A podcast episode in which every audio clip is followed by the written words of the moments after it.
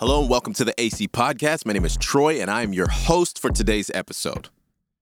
Coming up on October 14th, Apologetics Canada is excited to announce our latest launch event. The launch event is an opportunity for us to look back, give thanks, and look ahead. This will be a live and online event where we thank donors and share the AC vision. So make sure you head to apologeticscanada.com slash events to register to hang out with us in person at Northview Community Church or to view it online. On October 28th, the AC Leadership Summit is back. The Leadership Summit seeks to bring together aspiring Christian leaders from across the West Coast for an incredible weekend to empower, equip, and engage. This is an opportunity for young professionals aged 19 to 30 to meet one another and grow together as Christian leaders. So make sure you head to apologeticscanada.com slash leadership summit because this event is by application process only and spots will fill up. So again, that's October 28th to October 30th. We're excited to have you and hope to see you there. And now for today's episode Defund the Morality Police. In discussing morality, one question that often arises is whether the application of said morality is subjective or objective. Also, the foundation of that morality also comes into discussion when comparing a secular worldview with a religious one.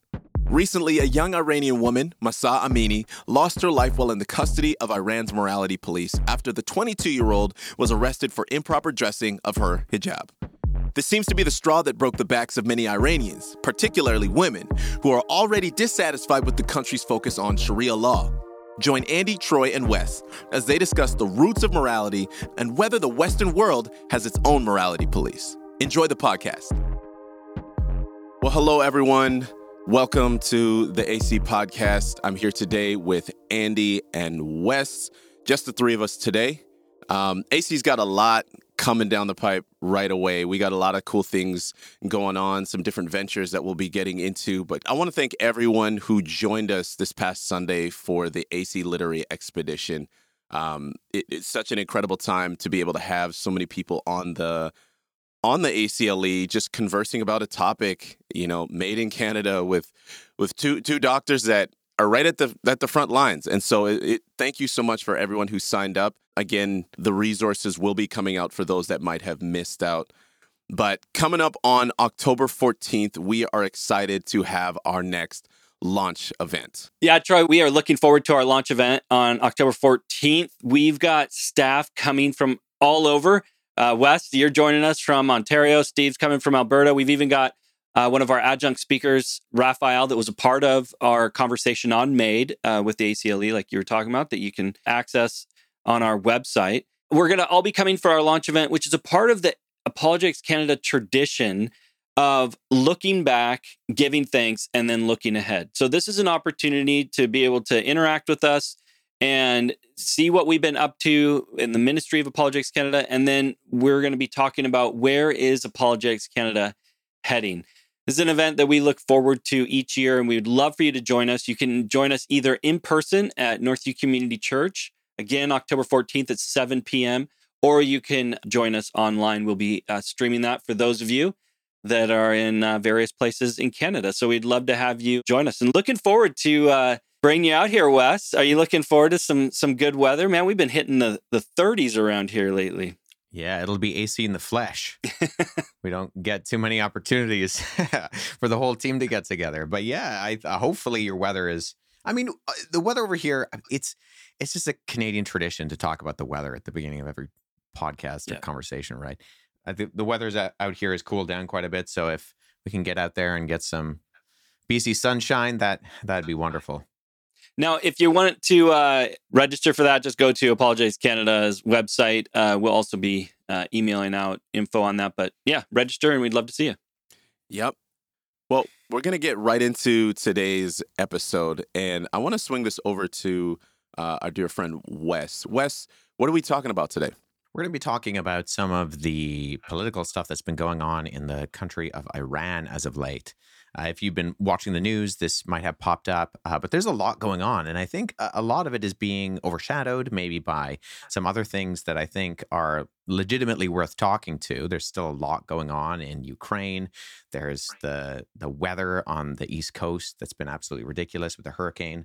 And I think, you know, there's a lot happening in our world and it's so easy to be uh, bombarded and overshadowed. But I think it's worth talking about this one story uh, about this uh, young Iranian woman, Mahsa Amini, who was only 22 years old and uh, basically the the skinny of it, the lowdown was that she was visiting the capital of Iran, uh, Tehran, Tehran rather, uh, with her family. And on September 13th, she was confronted at a metro station while walking with her brother, and was arrested by Iran's what they called their uh, morality police, which might sound weird to us, but they have a, an official branch of the government that is kind of referred to as the morality police, who are kind of infamous for going around and picking up young women. And that's what they did for Mahsa.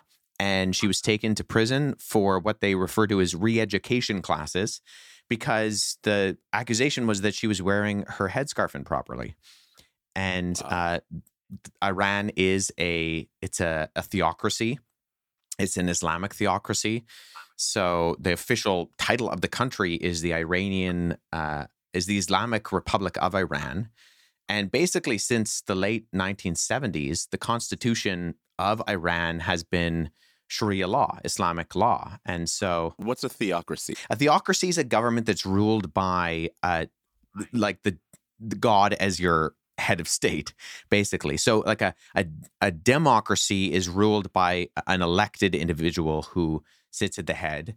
An autocracy is, you know, when people govern themselves, and there are other kinds, right? Um, ancient Israel at one point was a theocracy where God was you know calling the shots. And so basically with a theocracy you have the religious officials at the top of the state totem pole. Mm-hmm. and they did actually have a, a an elected a leader um, who is the head of state. Uh, and that individual is above the president but but the governing documents they're sort of if we want to call it a constitution is uh, the rules of Islamic jurisprudence, is Sharia law. And so, because of that, you have things like regulations and laws governing morality. You know how to how to dress um, morally. Which we should probably just note in case people are wondering.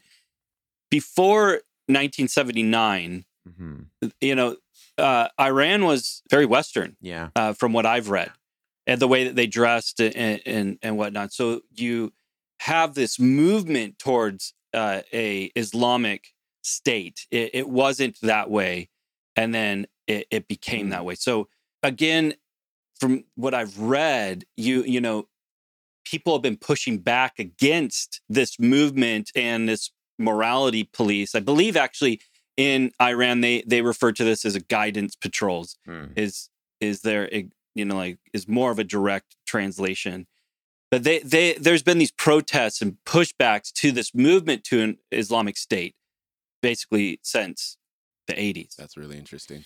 Yeah, yeah. My mom, who was a missionary kid growing up in uh, India, has stories of going to Iran and doing things like her family would go camping in Afghanistan. These aren't things you do in that you know corner of the world anymore. It was a very different situation mm-hmm. politically mm-hmm. and in terms of its like stability.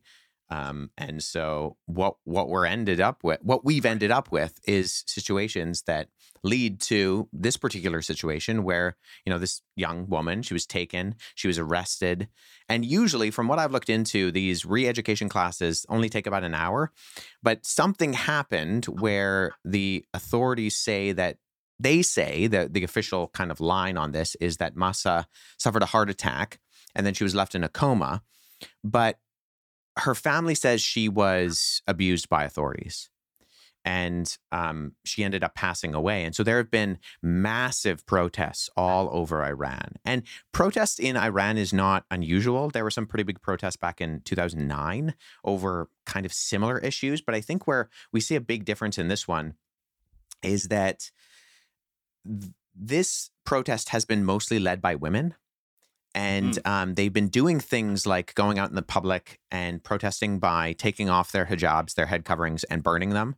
And both young and old women, which is really putting their life in their own hands. Yeah because it's that's illegal and someone has already been killed over you know improperly wearing a hijab someone who was actually wearing the hijab she was just doing it inappropriately so to take that off in public to burn that in uh, a mode of protest that's that's really quite something I, I think too it's just probably helpful to to note if you're if you're kind of new to this as as i am as well and as i've just been researching it more uh realizing that that this didn't happen in a vacuum. Mm-hmm. This, again, these protests have been going on, and there's been this protest that's been going on called White Wednesday. And these, these have been going on for some time now where, uh, you know, women, like you say, Wes, are pushing back against these dress codes and the hijab being one of them. And so, the, the you know this lady not wearing her hijab properly and well I don't know whether or not it seems like unclear whether or not this was was her protesting or just being out and about sort of thing. But the, you know, it's not like this just just happened. This has been happening. So I I get really the sense that this has been uh you know boiling under the surface for a while yeah. and now it's kind of erupting. Would you agree? Yeah, I think everything that uh, I have been looking at has basically described this as a powder keg and this was mm. the match that was lit that blew everything yeah. up and even I was listening to there was this uh, Iranian woman who is a journalist, and she did this segment. Uh, maybe we'll link it in the show notes. But she was saying, you know, it's been years now that w- women in Iran have all felt like we could we could have been ma- Mahsa, like we, that could have been us. We're just kind of expecting something to break this and something to go really wrong because there's been a lot of um, just kind of I don't know if fed upness is a, a word but fed upness with the the political situation in Iran and the oppression that's been going on. And I think we in the West, it's it's good to remind ourselves that you know, these kind of things are still happening in 2022. Mm-hmm. We're kind of removed from them, but um, as we'll we'll probably get into, maybe we're not as removed from kind of this morality policing as as we might have thought. Yeah, it it's mm-hmm. funny that you you know that you would say that because when when I first read the article and I saw morality police, I was like, oh, is this is this satire? Because I've I've seen it I've seen it said, or, sorry, I've heard it said all over the place. What are you, the morality police? And they're usually right up there with the grammar police. And but as I kept reading, I was like, oh, th- this is a legitimate thing. Like this is a morality policing you know, they got badges and everything. And I was badges and everything. Can we can we just pause here? We got it. Can we go back to the grammar police because that that is a thing. Yeah. That is a thing, man. And I I know I think there are some people that have that have given themselves a badge uh, on the, the grammar police. I I don't know about you guys, but like uh I, I have I have offended the grammar police on many occasion uh, in my in my life. Uh, I had a Thankfully, we have Steve Kim that works for us because often he'll catch things that I say or or write and be like, Andy, no. and so I'm like, bless you, brother, bless you, because uh, you uh, you've you've definitely been a help. But but there, but like it's funny, right? We we could joke about it, but there definitely are people that take the grammar policing to a, a whole yep. nother level.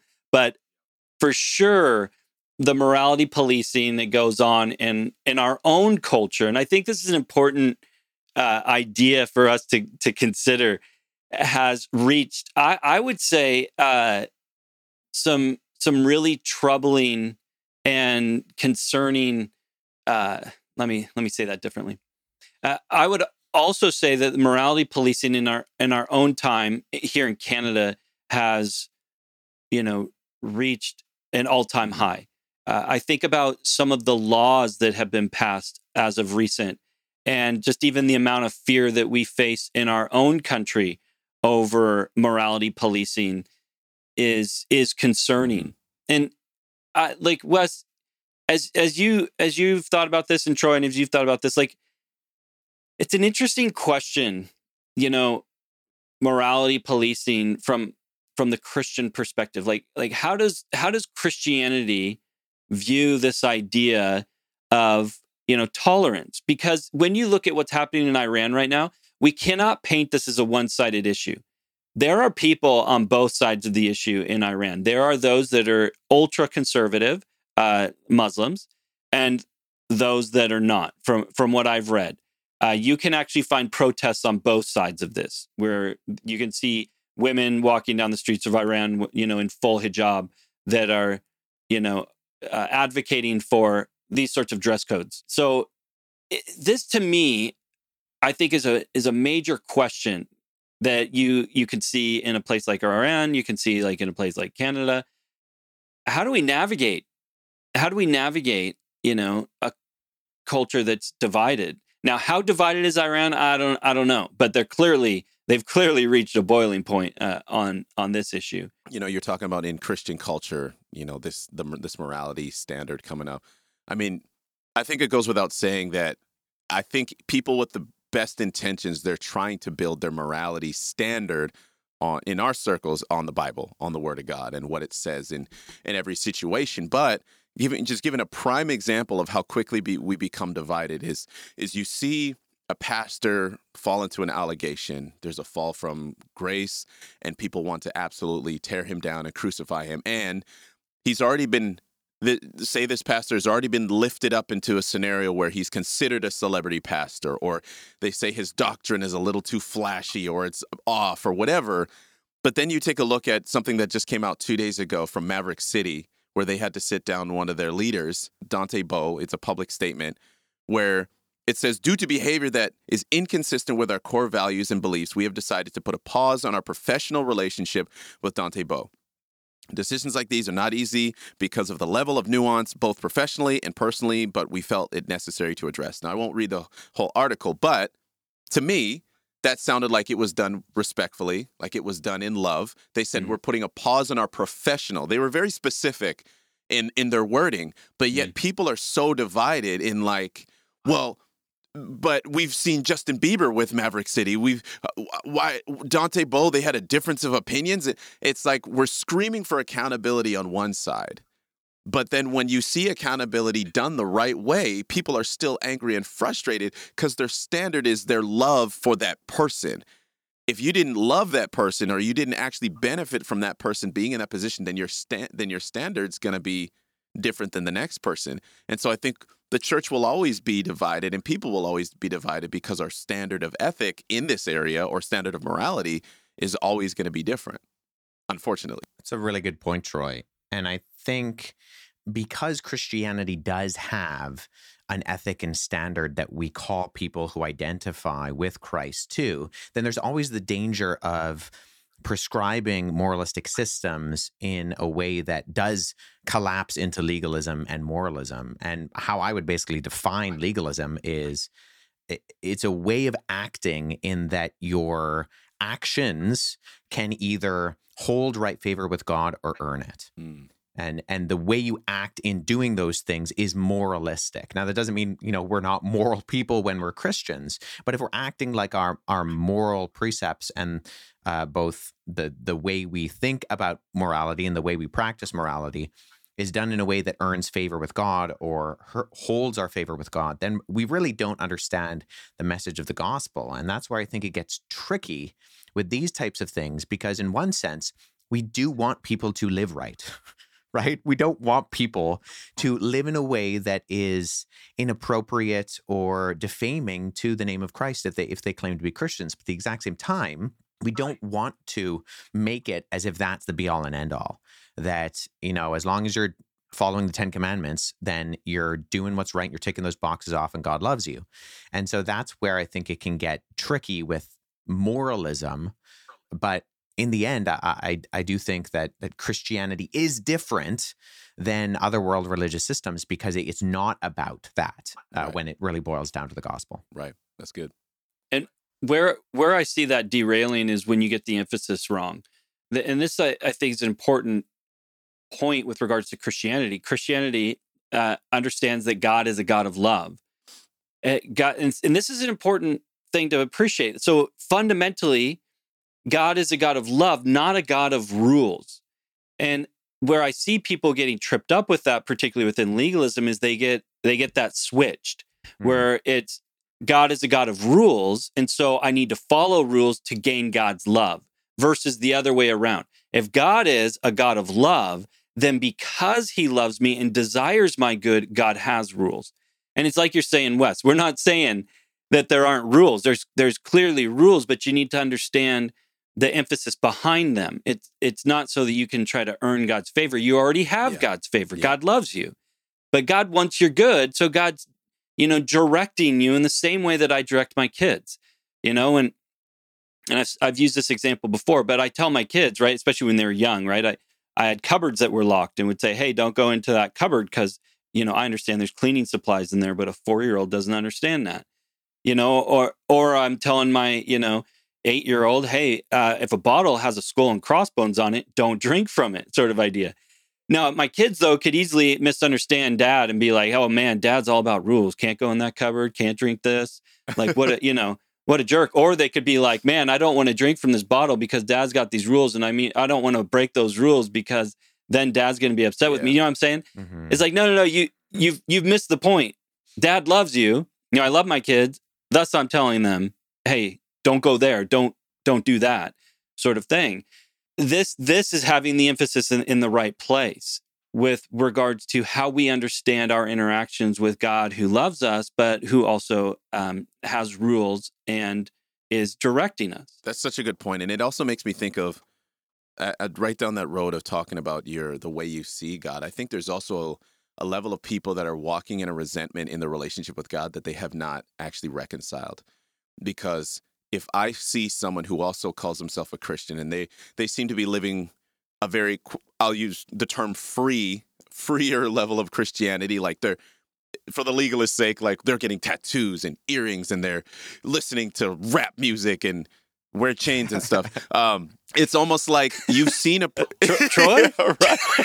it's like if you're looking at them from this vantage point it's like man I sacrificed all these things I sacrificed this I didn't do this I didn't do that because the the well, I thought that's what God wanted. That's what the Bible says. So you can't be doing that. You shouldn't be doing that. And I, I, think they don't actually believe themselves as much as they think they do. They don't actually believe that it has to be like this. It's just I've done this for so long that to change mm-hmm. it would actually be painful. And so I'm going to devote my life to making sure people change around me, lest I be the one who changes and really looks at the scriptures again. I think one of the interesting things that I've seen in my young adulthood and I've heard other kind of uh, typically leftist leftist pundits, even individuals like Sam Harris and Joe Rogan, who would identify largely as more on the liberal spectrum than on the conservative spectrum. They've mentioned on you know various podcasts and, and YouTube videos and what, what have you. The, the fact that 20 years ago, it seems to have been the people and mainly kind of the conservative religious right that were more censorial that that that we're part of a censorship movement in kind of a moralistic way and that that's completely switched. That we've seen this movement that before you had people policing you know whether it was a language in music or uh, kind of scenes in movies or and and pushing against that kind of stuff because it was obscene or, or what have you. And now that has switched into this uh, kind of you know whether it's uh, going along with uh, LGBTQ stuff or you know you can't say this political correctness that kind of thing uh, the left on the political spectrum has largely been more of the quote unquote moral police in that regard. And and guys like Joe Rogan on his podcast talking about how weird that seems because he says, you know, when I was growing up, his parents were hippies, and he says when when he was growing up, uh, the left were the were the tolerant people. They were the people that were just like let, live and let live. And now that seems to come completely flipped. And the left are the people who are on the campuses trying to shut down free speech and uh, deplatforming and canceling. Mm-hmm. And he just kind of says, you know, I'm being called this ultra right wing extremist. I'm not. I'm just a liberal from 20, 25 years ago right. who's still trying to be a liberal from 25 years ago. But because the left moved so far and the conservatives didn't, it seems like now I'm on the conservative end of the line, but I'm not. I completely agree, and this is this is uh, what we have seen and we continue to see. And here in Canada, we're also seeing weaponized within the legal system, so that our legal system now is also uh, it's not because it's not just censorship anymore. Now that now there are um, legalities at play in in uh, different laws that we have here, particularly in Canada, and continue uh, to to to have. Where one of the one of the, you know, if you're from Canada, you you're well aware of different laws that have come into place that really put a lot of fear in into uh, Christians and different organizations. I know so many Christian organizations right now that are creating all sorts of policies and that are thinking through their legal, you know, options with regards to, you know, what do I do if the morality police here in Canada come after me for what I say or do, you know, and I'm and and our organizations taken to court. Like this isn't like conspiracy theory stuff, right? Like this this is this is this is real happening, uh, you know, here in Canada.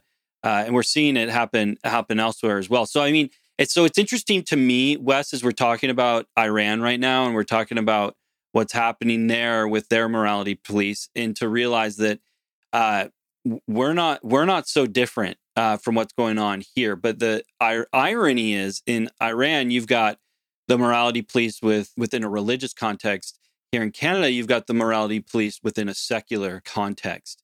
It, it's challenging, right? You know, it's also a lot of fear and how how do we navigate this because i what i see happening is and this is just something that as humans we're constantly dealing with is is how do we get along with each mm-hmm. other uh, like how do we live in a free democracy where we disagree with each other and you know we have to get along but it, this is also a question you know bringing it back to uh, troy where you're like talking about this from a christian perspective in the church we have the same problem how do we get along with each other how do we how do we do that? But yet at the same time, uh, and this is critical, please hear me, uh, holding to the truth of Scripture and allowing Scripture to be our authority, allowing the Holy Spirit to convict and to guide, and doing so in relationship. It's it's not easy. It's messy. There's an aspect of it where I think we need to get real with ourselves and realize this has been happening since Genesis.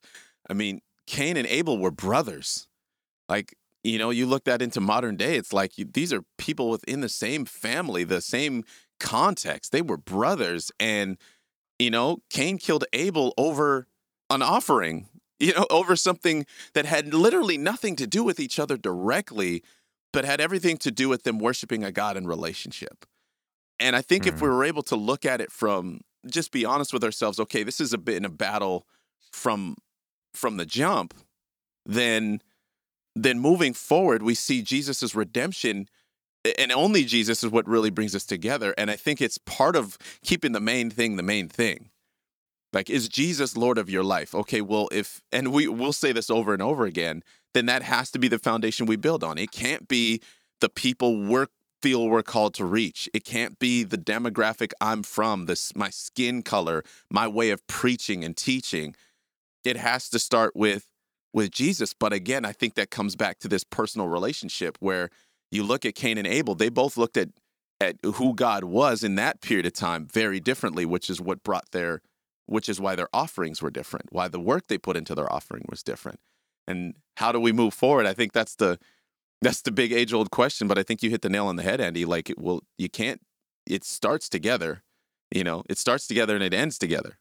Well, isn't it interesting that when Jesus is teaching people, you know, and we've talked a lot about this. If anybody spent any time around me, what is what is what is Jesus constantly doing? He's constantly pointing people to lay the foundation of their life in their relationship with God.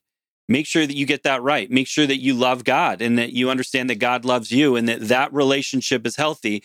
And then I think it's so interesting what Jesus does as he's constantly asked, right, what's the greatest commandment? He points everybody, you know, back to Deuteronomy chapter 6, the Shema. But what does he do? He adds to it Leviticus 19. He he adds to it this idea that if you love God, then you're going to love what God loves, mm and, and, God loves people. So there is this inherent re- like relationship that goes along with your relationship with God. And your relationship with God, you know, is your relationship with people. And God wants to help you to have a healthy relationship with people. But we fall into what you were talking about, Wes. We fall into legalism where where we get that that relationship dynamics screwed up. I know we've we've pointed at you know, secular culture, and we've pointed at Islam being the morality police. But I mean, honestly, we got to be real with ourselves. It's so easy for us to fall into the morality police. And I think that that innate sense of justice that that you highlighted, Troy, when you talk about the Cain and Abel story. I mean, uh, Cain's response is, "Am I my brother's keeper?" Yeah. And it's kind of a, a, dumb question. And God's response is literally like, the blood of your brother cries out from the ground to me. There's and two I think of y'all. What do that, you mean? yeah. Who else are you supposed to be keeping? Um, there's a, and I think that that's something innate in our souls as image bearers of God. That when we see something like what what's going on in Iran or other places around the world, whether that's Ukraine or so on and so forth, is that we have this innate visceral response against injustice. And I think that's something that that strikes me as very interesting, um, because you know uh, Martin Luther King Jr. had this um, this famous quote the arc of the universe is long but it bends towards justice. And i think that's true but i don't think we can just assume that because if we're assuming natural secular materialism we're all clinging to an insignificant rock hurtling through a meaningless universe towards e- eternal extinction but the arc of the universe is long and bends towards justice. Like you can't you can't hold those two together. And i think as this is something that we can speak into our culture and say, yes, we should be concerned about these things. But let's remind you why you are concerned. But I think this is there's some irony going on here, Wes. It's really important for us to discuss in our culture because one of the mottos of our culture right now is not to judge. Hmm. Yeah, like we we hear that so much, like you know, who, you know, who are you to judge, sort of idea, and that this idea that we aren't we're not allowed and we shouldn't we shouldn't judge each other or whatever but yet you can't live like that. We all we all have to make judgments and we we all do make but judgments. And i am reminded of what jesus says in his sermon on the mount where he challenges people say, and, and says to them don't judge. And what we see here in this scripture and a lot of people will will grab onto that verse and be like see not supposed to judge. And he's like, no, no, no, you didn't keep reading. It, as yeah. you keep reading, what you know, what does he say? He actually tells you to judge. The problem is he says you need to judge rightly. And the challenge with you and I judging rightly is that we tend to want to, as Jesus says in, in his teaching, we tend to want to take the you know sliver out of somebody else's eye, but the whole time we got a tree or a log, you know, in our own eye. Another, and then Jesus goes on to say, "Hey, why don't you deal with yourself, get yourself right, and and then you can help somebody else." But in, but until you do that, all, all you're doing is hypocrisy. Yeah. And, and so that points us though back to this idea that hey, you you need to get your life with the Lord right. And when you're and when God becomes the authority and God's scripture becomes the authority, now that's where your life is founded on. And now you can help somebody else. But until then, no. And that's where I think um, you're exactly right, Andy, and that it's the standard issue you know where do we find the standard? Where do we find the basis for making these types of judgments these type of proclamations on other individuals? And this is why eh, you know scripture is scripture you know what, the, the cries of the protestant reformation were both sola scriptura scripture alone but also tota scriptura scripture within its entirety. Because if you only take bits and parts of scripture you could end up with justification for moralism. If you're just reading the law and you're just reading you know the the sermon on the mount without the context of everything else and also you know paul's writings the general epistles eh, these all give a framework because it's so easy. I was having a conversation with someone the other day where they were saying that they were trying to convince me that christianity taught that you had to earn your way to god. And i'm like no friend like with all due respect that's the opposite of what christianity yeah, yeah. teaches. And he was finding justifications by cherry picking verses here and there where he's saying, you know, you have to do this and you have to do this and you have to do this. And what he failed to realize was that scripture interprets scripture and that no one saying of Jesus or Paul or James or John or Isaiah or Jeremiah, they don't exist in vacuums. And that the grand narrative unanimously and beautifully describes the fact that you, like you said earlier, uh, Andy, very clearly, you know, you're saved not by your works, but you're saved for your works. And therefore, you're already accepted. And so you don't have to try to earn and uh, work towards that acceptance. You know, it, it's one of the reasons why I say truth plus truth doesn't equal Mm. truth. And, and I think that really catches people off guard. But you're like, you can cherry pick truth out of the Bible. You know that that verse is there, and you can you know cherry pick whatever you want. You can pick you know different verses, but and you can make the Bible say whatever you want to say if you do that. Again, truth plus truth doesn't necessarily equal truth. I mean, I could just pick certain verses out of the Bible and make the the gospel look like health and wealth if, if I want. Hmm. I, I think for some listeners who might have come to today's episode and were kind of hoping that they were just going to get a, you know, a, a, a political commentary on this situation. I hope you really see that like what we're trying to achieve here is there's there's an element of this where you kind of got to expose the roots of how humanity gets to places like having such a thing as morality police or cancel culture and I really think that's what we're trying to uncover. There's so much around this this horrible situation with this young lady. It's very vague you know? We we don't know for sure what exactly happened to her and i don't think it's ignorant or uh, for us to not you know dive directly into what happened was wrong because the truth is we don't actually know what happened. But the one thing we're pointing at is the things that led up to this even being an opportunity. Where we are as people that we you know we hold these standards and we can just pull up on people and throw them in the back of a vehicle and say hey we're going to teach you the way this should be. Yeah that that that's a very uncomfortable sentiment but western the western society can't sit over here and look at Iran and be like that is absolutely horrible what you are doing. I can't believe you're doing that as if we're not doing it our own way. We just so happen to have more freedom to flood the streets with it to flood our social media with it. I mean you look at the very fact with the scenario that social media that I, there's countless reasons but social media is clearly blocking protest things about what's going on in iran and it's it's things like that where we want to say rah rah rah but yet our meta or whatever you want to call it is blocking people talking about what's going on there and that in of itself is a conversation Uh, that's such a good point, Troy, because we do it in a more sly way yeah where uh, right now in Iran, they have shut down the internet. We shut down we shut down the internet too, but we do it in a different way. They, they call it shadow banning. yep And I don't know if it, you guys have ever been shadow banned, but basically, if you what happens is if you say something that a social media platform doesn't like or their algorithms are set to catch, then you can say it. You know, you're you're you can post it, it but ain't, ain't nobody gonna see it because, because it, they will basically make whatever you've said like an island. Nothing is connecting to it.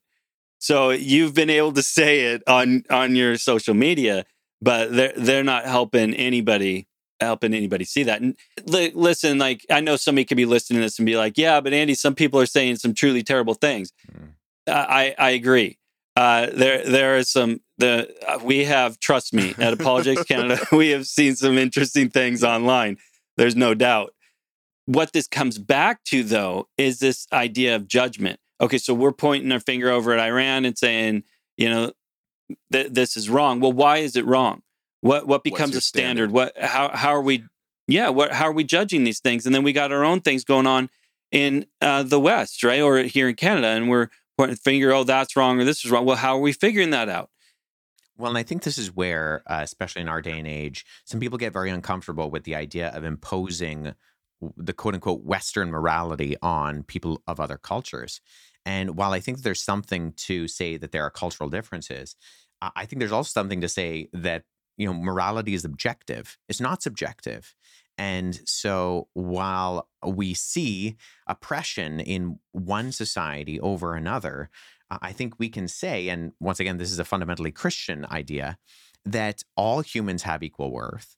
And so, on that basis, when we do see people being treated unjustly, it's not us imposing as some sort of, you know, uh, moral colonialism on another society. I think there is a place and a time to go and, you know, uh, beat the Nazis because uh, that's the right thing to do within the grand scheme of thing, and I that grand scheme of things. And I think historically within Christianity, this has been one of the the trademarks of historical Christianity, if I can put my historian hat back on, going back to the earliest Christian era, when some of the the biggest objections to Christianity, um, the uh, the Roman writer, writer Celsus in the second century, he said that Christians want and are able to only convince the foolish, dishonorable, and stupid. And then he outlines who he thinks are the foolish, dishonorable, and stupid slaves, women, and little children. And when we look at earliest Christianity, there were a lot of slaves, there were a lot of women, and there were a lot of children, people who didn't have agency within their own society. And actually, the Emperor Julian notes that he says the godless Galileans care not only for their own poor and downtrodden, but ours as well. And he's basically like, guys, they're making us look bad because we take care of ours, but they take care of ours, they take care of theirs and ours. And I think this is something where when we find that grounding within something that's substantial like scripture, we can look at something like what's going on in Iran and we can say eh, that's that's wrong. And I don't know if, you know, political inter- intervention is always the right solution. But I think even just to point out that what is happening there to women under the guise of kind of a political system or a religious theocracy, it's not right. And the reason we mm-hmm. know it's not right is because our souls are crying out for a justice that only makes sense when we read scripture and see the God who's doesn't live up to a standard of justice, but justice is actually an outpouring of his identity and his character. Now, I th- think this is a challenge going on right now in the church where the church is trying to navigate right now how to deal with with what's going on in our own culture and the fear that exists in our own culture over our own morality policing that's going on uh, in a variety of different ways. And uh, with AC, I mean, man, we see this from medical uh, assistance in in dying, you know, made here in Canada, to the LGBTQ plus agenda. Like there are there's just so much uh, fear right now to talk on on certain issues, and and I tell you, one of I was speaking recently at Praxis Church, and I was I was saying out there in Kelowna, we have the church has has got to be willing to talk on these controversial subjects, these challenging issues. We can't just be in fear, uh, because if we remain silent on these foundational issues of human value, this is this is to go against what we stand for with regards to justice. I mean, you know, with what you're saying, Wes, and what you read for us, uh, it reminds me of Christian leaders such as Gregory of Nyssa writing in the fourth century and giving one of the first recorded arguments against slavery outside of the Bible, mm-hmm. right? Like here you've got this early Christian leader, and he's arguing, and I, I love his argument, by the way. It's it, it's fantastic because he says, you know, how much money did you get for selling that that person made in the image of God? You know, and and he just goes on to say like the audacity to think that you are somehow, you know, uh, above, you know, that person created by God and in his image, that you believe that you can uh, sell and trade that individual. And for the Christian worldview, this makes a lot of sense, man. We're saying, listen, you have value and we want to contend for that value, but that value is founded founded in God. And that there is there is a foundation as we come back to who God is and as we come back to scripture that that we are basing that on and we're advocating for. And, and I, I truly believe as the church, we cannot be ruled by fear and we must speak up uh, on these on these issues and remain true uh, to our Christian values. One of the mottos I've been living by these days, guys, is uh, hold hold tightly to truth and freely love yeah. people. But I'll tell you right now, that's not easy to do. I think we just gotta we really gotta vet our own contradictions in loving people, um, especially as Westerners. You know, we we I don't want to. I'll just kind of say it like it is. I mean, we got people that are saying what they're doing to the women in the Middle East is horrible and awful, and yet Pornhub is a ninety-seven billion dollar organization. You know, mm-hmm. based off of the backs of primarily women who have been put in. essentially It's slave trade, is what it is. It is a sexual slave trade.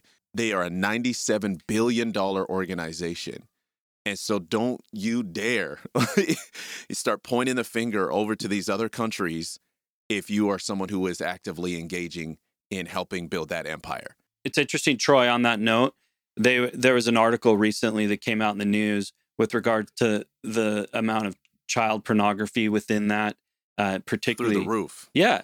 And and then it was interesting because they were actually indicating Visa uh, as a part of this, going, you know, Visa knew what was happening and what people were paying for and using that money for it. And and right now, like there's a there's a lawsuit that's that's going on. But I think you're absolutely right. I mean, that's just one of many. There's many things that we could point out where it's like it's easy for us, isn't it? To point our finger at what's going on. And trust me, like, man, our hearts go out to what's going on in Iran right now. Eh, it's interesting when you read about that. Like, how are you going to solve that one? That, that's a like they're in a really tough position with what's going on out there. But listen, we'd be naive to think that we don't have our own challenges going on right here. Yeah, I think we live in a really tricky age because we're. I don't. I'm. I'm not sure more of these things are happening. Um, I guess you could argue for that, whether it's like natural disasters or political turmoil in different places around the world. I just think we live in a time when we're just the news cycle is so fast and we're being exposed to so much that I don't think our brains were ever adapted to handle so much information in such a short period of time. Well, to come to terms with just how evil the world is, perhaps is a way of putting it, just how much brokenness there is. Yeah, and and and so much all at once, right? Like we just yeah. start to wrap our heads around what's happening in Ukraine, and then um, something in West Africa happens, and then there's a yeah. tsunami, and then there's um, you know a, a Iran, and there's why isn't the media talking about this? a hurricane, you know, heading towards Florida, and yeah, yeah, and and Sri Lanka is still in political turmoil, and you know, the, the, so on and so forth. And there's just so much going on, and I think it's hard. Sometimes we almost feel numb because it feels like there's so much happening that at the exact same time we're desensitized. And I think, or we, we become incredibly combative. Yeah, it's true. It's and true. I think that's why we. I think that's why we're seeing a lot of poor journalism. Mm because people are like, man, I got to jump on this quick because this is happening too. Right. The Bible says there's nothing new under the sun, but we're definitely there's being more exposed, right? Like not every single horrible thing that happened in the Bible times is recorded in the Bible. There's very specific moments, but not everyone was running around telling everybody of the trash that they were doing. Yeah, and so I totally relate to people who are just feeling you know overwhelmed by all of this. Mm-hmm. we just came out of the pandemic uh, and things are things in canada are just being lifted in terms of travel restrictions and that's a whole nother can of worms. And so i think i i can sympathize with people who are just like you know with the big sigh and it's like i don't i don't know what to do. And i think to some degree um it's good to at least minimally stay educated and also, it's a good reminder to just pray. There's just so many things to pray for. Uh, and we can uh, rally and raise money and awareness, and all of those things are good and needed. But our first response should always be to lift up what's going on in prayer, because um, it didn't catch God off guard, but uh, he he invites us, not. you know, to lift our cares and prayers and supplications to him, and he can um, you know, both do a work there and in our own hearts that are struggling to grasp all of these things. And just consider what prayer is. Um, prayer reminds us, because I, I can't help but think, man, if Jesus were were right here going, "Hey, you want me to speak to this issue?" Where he'd be like, mm-hmm. "You need to know that God Let's get loves Jesus you." on the line. Can we right? get Jesus? We're bringing Jesus on the line. You know, Jesus. Let's like, get to a clip. man, God, God loves you, and you need to lean into your relationship with the Lord. You need to make sure that, that is the foundation of your life. And is God the foundation of your life? Prayer reminds us that God is the foundation of our lives. And where what do we do in prayer? We we're we're being founded in, in who God is and his love for us, but we're also being reminded of God's love for people. And and the, this is a a communal aspect of who we are as Christians, that we're in in prayer we're in relationship with god and we are we are in relationship with other people as we pray for other people as we pray with other people and remind being reminded that we're not in this alone that that we're a part of a community we're a part of a family and that this again becomes the foundation of of who we are and that this is our hope. Yeah and that god invites us into that whole process a god who could just do it but you know in in first kings 18 and 19 when elijah prays for rain um, god uses the means of the prayer to accomplish that rain coming yeah. Uh, god could have just brought the rain um, he could have and he knew he was going to but elijah prays for rain and that's why it rains and so, um, you know, just because God knows the solution, knows what's going to happen in the future, so on and so forth, just because He's all powerful and all knowing, uh, doesn't mean that prayer is mute. Um, God invites us to do this for our benefit, and because He's a God who's relational and loves, and uses that re- relation relationality in order to accomplish His will. Maybe also you're just as we just end here. Maybe you're at a place where uh, you just need to put the news down and you need to pick up the Bible and you just need to spend some time with the Lord. Hey, listeners, thank you so much for tuning into this week's podcast. We pray you were challenged and encouraged. To stay in touch with everything that we got going on at AC, please head over to apologeticscanada.com and check out our events page. If this episode challenged you or encouraged you, or you had some thoughts of your own, feel free to reach out to us at info at apologeticscanada.com. Make sure you like and subscribe on all your favorite streaming platforms. Engage with us on social media. We love to hear from you and we appreciate the shares. Let's fight the algorithm together. But until next time, you know the drill. Love God, love people. Bye for now.